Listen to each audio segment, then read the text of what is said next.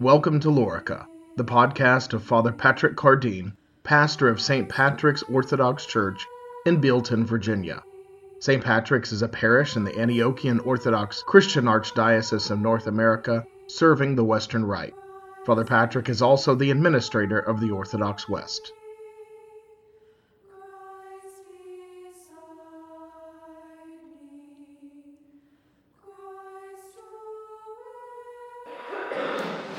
Last night's gospel told us of how the divine child was registered as a human being by Caesar Augustus while Cyrenius was governor of Syria.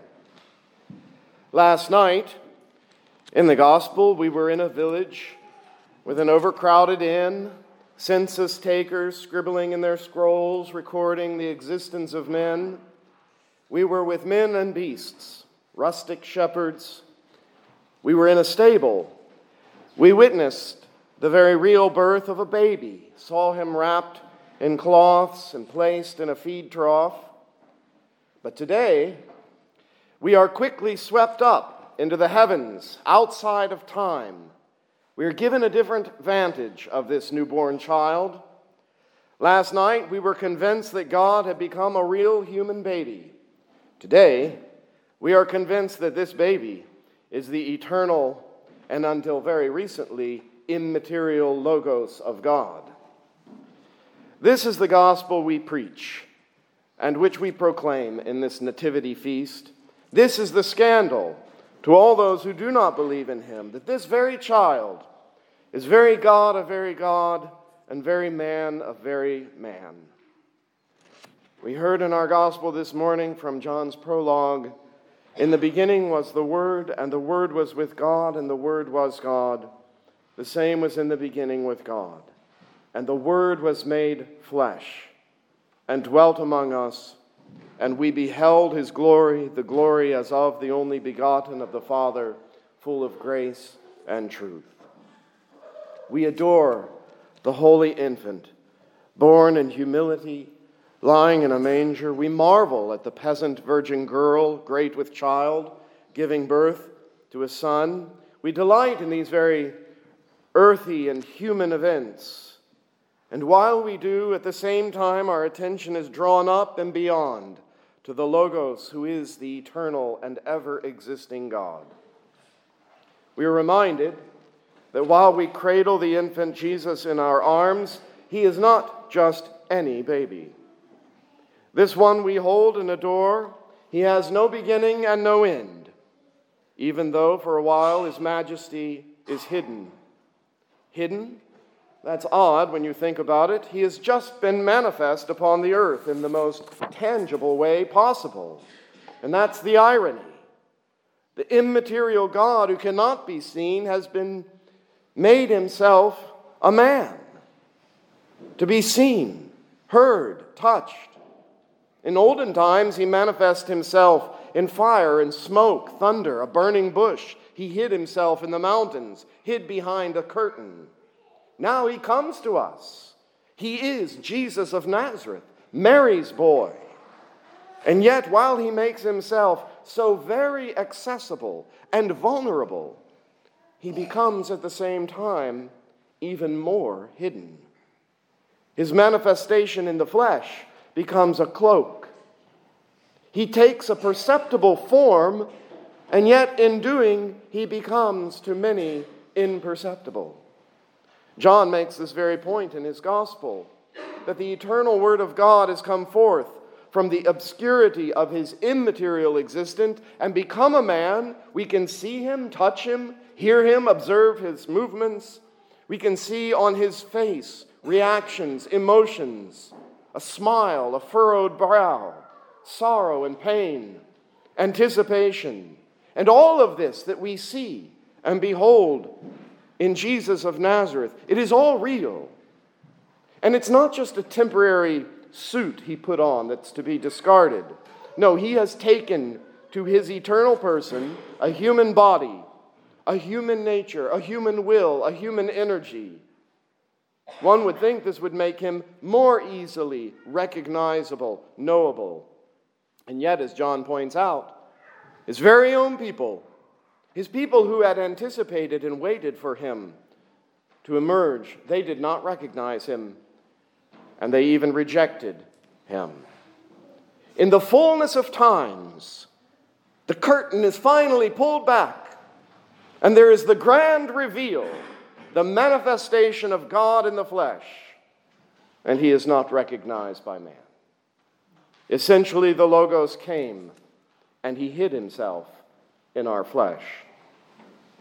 God became more real to us and yet at the same time more hidden. When we seek Christ according to the flesh, we shall not find him. He shall remain hidden. We must perceive with the eyes of faith how the created has been transformed by the incarnation if we are to see and know the truth of the presence of the glorified Christ.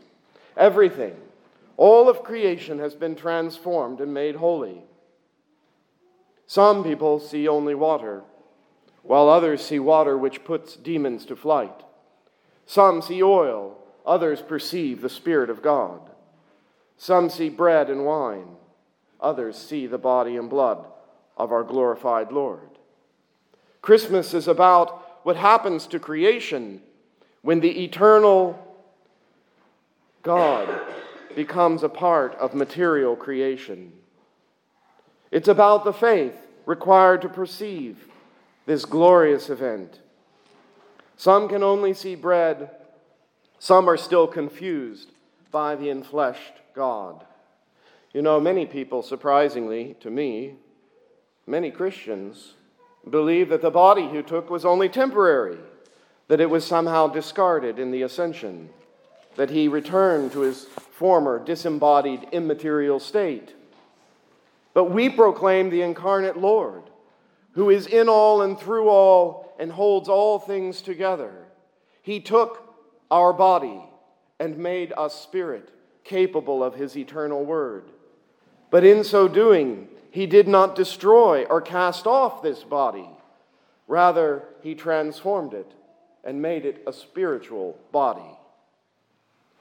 If they did not know their Creator when he was inches from them in the flesh, we will not know him in this way either. Even the disciples did not grasp his person in the flesh.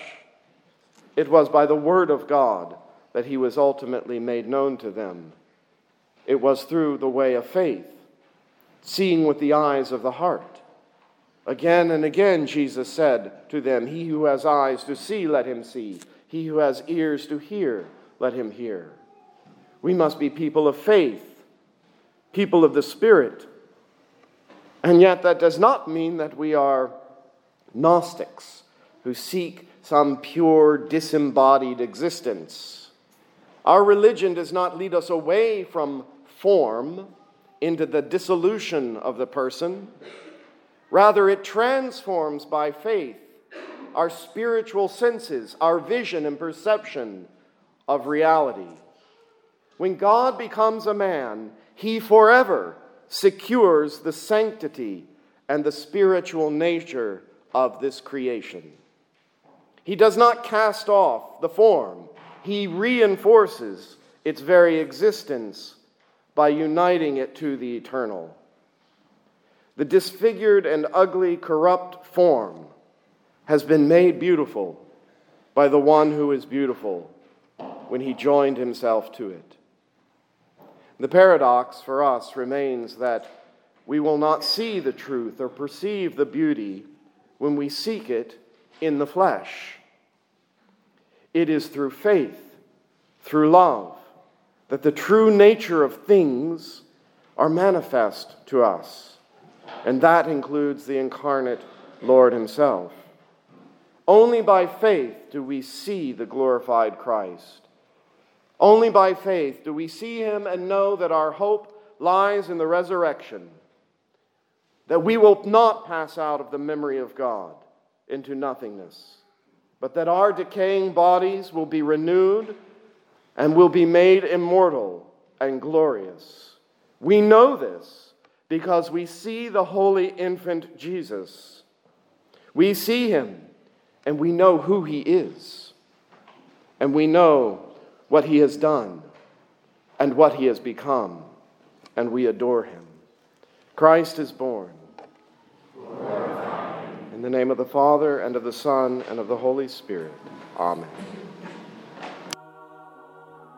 You have been listening to Father Patrick Cardine, pastor of St. Patrick's Orthodox Church in Bealeton, Virginia. This has been a production of the Orthodox West.